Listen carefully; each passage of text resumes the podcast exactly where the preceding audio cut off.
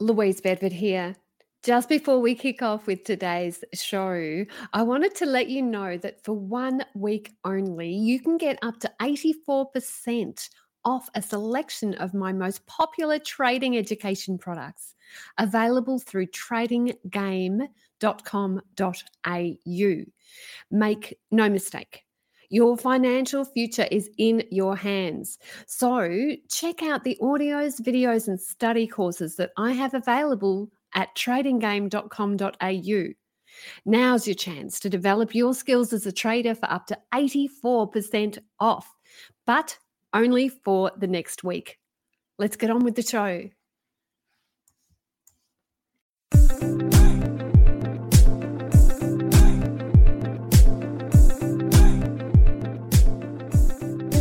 Hi, I'm Caroline Stephen, financial journalist.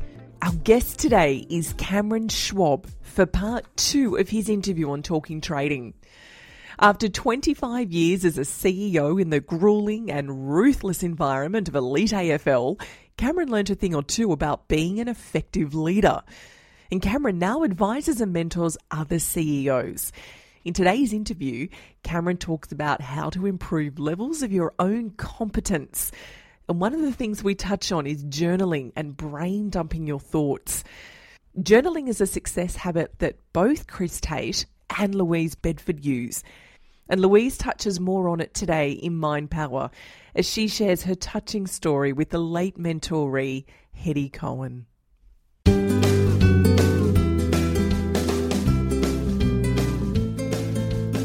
I have a little story for you today.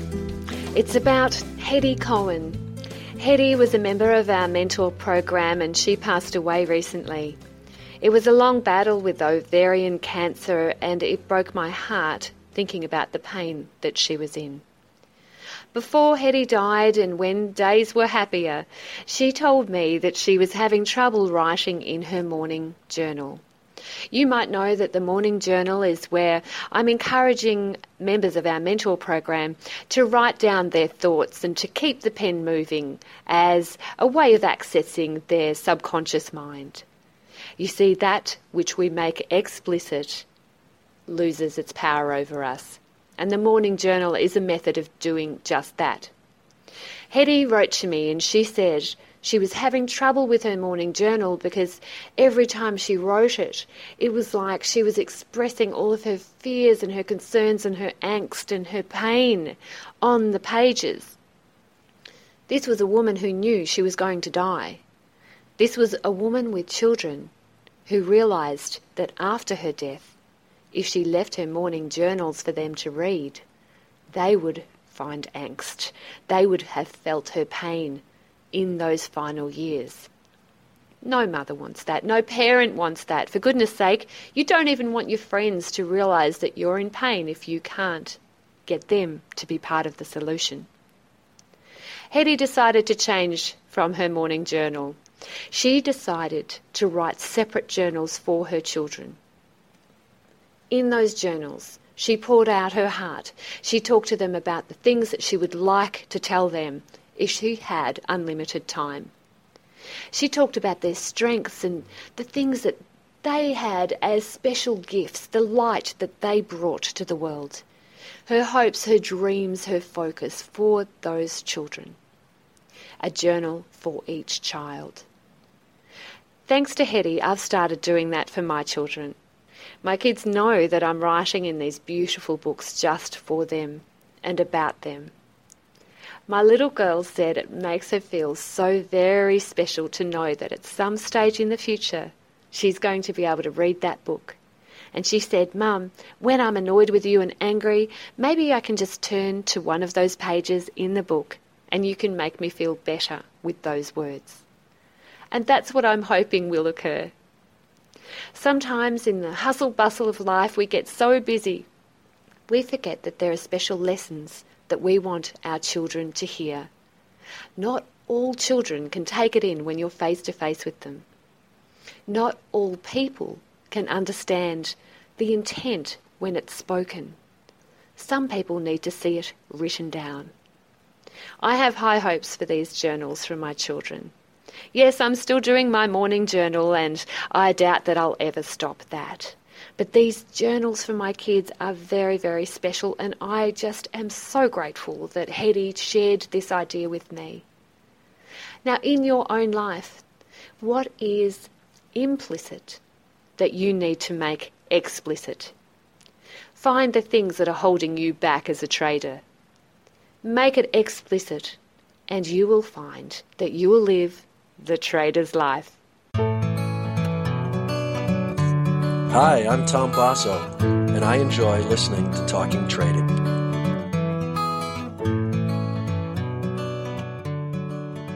Cameron Schwab was appointed CEO of the Richmond Football Club at the age of 24, the youngest CEO in the history of the AFL. He spent the next 25 years as a CEO of three different AFL clubs and it was 25 years of intense education in the ruthless environment of elite sport, where Cameron learnt many lessons on leadership. And we hear more of these lessons in part two of our interview today with him. A trader with a big why will always work out the dynamics and excel in the markets. And it seems that great teams also play with a higher purpose. And that if a sport, an elite sports person has a big why, they will also work out the dynamics and excel in the sporting arena.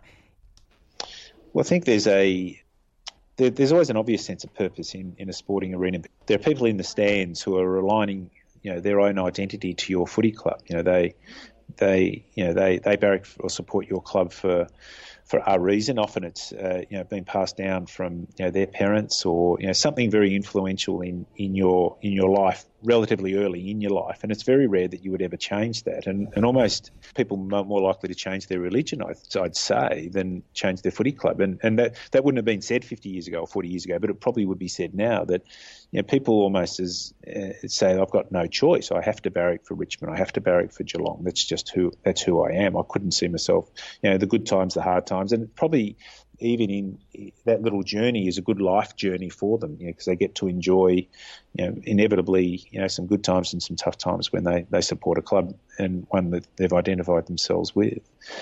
Um, so that high purpose is in, in a sporting arena relatively obvious. In when I deal with people in business and particularly with coaching of CEOs, and you ask them of their higher purpose, it is um, somewhat challenging for them. And and I just I just normally boil it down to the, the two things. It's the, the what I do and why I do it question and, and try and get deep uh, and deeper into the what I do and why I do it. And and then it can be a what we do and why we do it scenario. And and I think at the most fundamental level for anyone running an organization, the purpose has to relate to the honouring of the people who are actually working for your your organisation. If you decide to set up a business tomorrow, people are going to be aligning their careers with that business in one way or another. And you have to honour them by creating, if nothing else, you know, great great place to work, which gives them the best chance of getting what they need from their own working lives, but at the same time recognizing that it's a it's a team approach and they get to work with people who hopefully share, you know, their idea, their vision of what a great workplace can actually be. And and often that's a financial thing, uh, but most likely it's it's got something to do with the relationships that they're forming and they're forging as part of that, that environment. Where does strength of spirit and mettle come into the formula for success? The mettle is those. I, I, put the mettle as being the energy and the attention thing. That if I and that, that comes down to that question you asked before about your resilience. I just like the word mettle. It's uh, it might be because it you know the metal as it sounds like metal, different metal obviously, but it's a there's a there's a there's a there's an action orientation to it. Uh, which which I like as as as a, as a goal. You know, have if you're going to be a CEO, if you're going to be a leader, uh, the fact is you're going to get yourself into some pretty uncomfortable places often. Um, and people like the idea of, of leading, uh, but often not necessarily understand what it's what what what it actually means. Anyone who's a parent recognises and understands there's a whole layer of parenting that, that you'll experience only when you become a parent. Uh, and the same thing I think about leadership. So I, I, see I put mettle as one of the critical elements of it, and the two elements of mettle I then talk about is that that energy and attention and how you actually maintain both. Cameron, I heard your favourite football saying is the score takes care of itself. And it's the same for traders. It's the equivalent of us following our trading plans. Yeah, how very do- similar. how- yeah, how does it play out in sport? Fundamentally, if you get the plan right, you get the people right, well, the school will take care of itself. And obviously, there's there's a lot of complexity within those things. But as a and, and it comes from a fellow by the name of Bill Walsh, who was coach of the San Francisco 49ers, and his saying was that that almost the scoreboard really only counts one day a year in, in elite sport, and that's in uh, and that's on grand final day. The rest of it is is either your efforts to get to that point or your your efforts to work out that you're not going to get to that or the realization you're not going to get to that point but you may have to do so in the future so therefore you're more future focused in that sense so so at all times if you're actually looking at all of the the elements that create the outcomes and the processes well you are um, you know, you, the score will take care of itself. And the amazing thing is when people get close to uh, elite sporting clubs, they're always amazed at just how systematic the whole thing is. They're expecting some amazing, you know, piece of intrigue about this, you know, behind closed doors. But in the main, it's just unbelievably process driven, and and that's and that's based on the fact that we've got a we've got a limited resource, which is athletic talent, and the goal is to get the best out of that athletic talent, both individually and as it relates to. Uh, bringing the team together as a successful uh, group of, of human beings. So on that basis, it, it's not that complicated, but there's a fair bit which goes into it. Um, so from that point of view, it's it's really saying, okay, we, let's step back, let's make sure we've got the right the right people, the right plan, and yeah, there's a good chance the school will take care of itself. Let's talk about coaching and the power of coaching. Traders who go it alone rarely make it. What's the importance of a coach for elite sports people, and how has the concept of a coach changed over time? Yeah, I think it's probably probably the concepts always stayed the cha- stayed the same, but the, the mechanisms and the understanding of what good teaching looks like has probably changed. There was a there was probably generations of uh, of athletes who had to deal with coaches who thought that the only way of getting the best out of the players was to yell and scream at them and threaten them and these sorts of things. Well, that's been a proven failure, but we managed to do it for a long period of time, and it, and somewhere along the line it changed, and it's probably only changed in the last 20 years. Whereas now you get a far, you know, there, there would be whilst whilst the, the the uh, the images in the media of coaches losing their heads would be is what we actually like to see, you know, because we all like to see the vitriol and and those sorts of things. But at the main, in the main, you'd find that again the conversations between player and coach would be very much uh, based on clear objectives as it relates to that individual, both what they're required to do to get the best out of themselves and what the team needs, and particularly that balance between sort of selfishness and selflessness. That's a really always a great challenge for any for any young athlete. Uh, and the reason why we have leaders in any shape or form is because hopefully they've got a, a, a sense of wisdom and expertise that we don't have ourselves, and hence we we want to try and tap into that thing in any in, in any way we possibly can by uh, by utilizing it. But hopefully, but what you need is that individual to then have the emotional intelligence and the teaching ability and all of those subtleties, which then enables them to get the best out of that that person. And it's crazy that it's taken us as long as it has to realize that these people can actually help you in life, not just in sporting clubs. And and so that's obviously something I do a fair bit of now. But but at the same time. Um, you know you're you've got to have the right person for the right group at the right time. And and if you don't well you've got to go and find the right person for the right group at the right time. And that's why there is a, often a turnover of coaches. If you got you know if you got the wrong coach for your group well that's something which generally you know either the person changes or the person changes you know the person improves and develops or get able to build that relationship. And um, or you've got to get someone else to put in front of your group Athletes lose confidence at some stage of their careers. Traders get trade reluctance. How Yep. do how do elite sports people overcome the yips? in in the main, you would always uh, ask them to go back to the things which give them confidence. You know, I, I think if you if you're asking if you're asking people to play, no, no, well, first of all, no one brings a complete game in, in any shape or form. Whether you're a CEO, you're, you know, we're finding that, we, that we, we've got a president of the United States who's bringing a very incomplete game. Um, you know, you have you have a, a situation where you have people in leadership roles who don't have they're not going to bring everything for everyone. But there's no reason why you can't seek to have a complete team. That's obviously a, an objective. But a complete team actually relies on people operating within what they're operating within their strengths. And and so I'd say to anyone who loses confidence in any any stage is just get a just get some post-it notes and a, and a sharpie and just write down the ten things you're good at. And um, and let's put them up on a wall and just reflect on those things and let's start trying to operate in that space as quickly as you can, and uh, and from there, hopefully your confidence can rebuild and you can build on those strengths rather than let's spend time uh, worrying about your weaknesses. And and I think again that's been a that's been a change in, in philosophy. When I, when I first came into leadership roles, it was very much these are your weaknesses, go and work on them. Well, most of the time that was a waste of energy. Whereas if you can build on your strengths and you become that becomes your easy genius or your easy wisdom, whatever terminology you want to use, where your confidence will be sustained. You're one for keeping a morning journal very much. Yeah, yeah. What do you get out of it?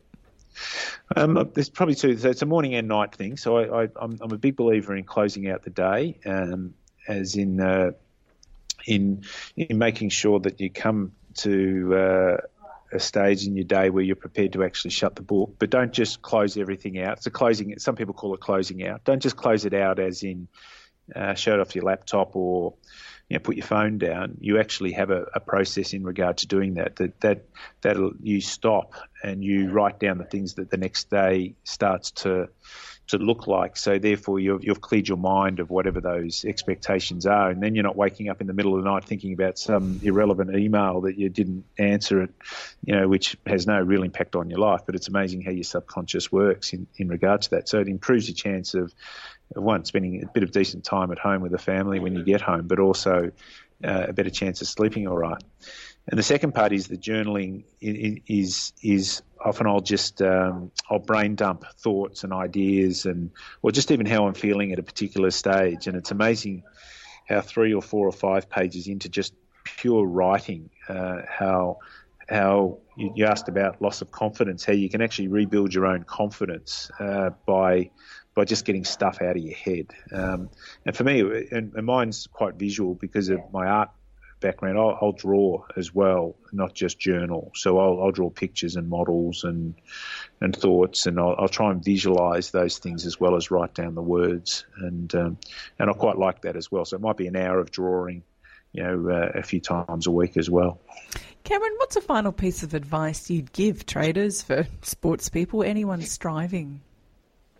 Um, stick within your easy wisdom. You know, the stuff that you really feel good about and you're confident. You know, that doesn't mean you don't seek to grow, but try and grow from those things. Don't try and you know turn yourself into something that you're just not. And uh, and I think if you can, uh, we can then work through what those things are, um, and you can come from that position. It's amazing how you just build a, a, certain resilience about you. If you're going to be ambitious in life, you know, you always got to make sure that you match that ambition with a level of capability, and that capability is generally something related to the things that you're naturally good at and you enjoy doing. Cameron, how do people stay in touch with you? Yeah, just at my, um, I'm just at cameron at lambo.com.au. That's L A M beau.com.au, and mainly, most of my work's with CEOs and developing leaders and emerging leaders, and um, and I'm, I'm really enjoying it, and uh, I thank you for the opportunity of having a chat. And stay tuned next week, guys, to hear mentoree Doug Dew on fat tails in the markets. I'm Caroline Stephen. We'll see you next show. Take care. You've been listening to talkingtrading.com.au with Caroline Stephen. Make sure you are subscribed to this website to receive the very latest market views, commentary, and expert opinion. Tune in next week as we've got a bumper show planned. Bye for now.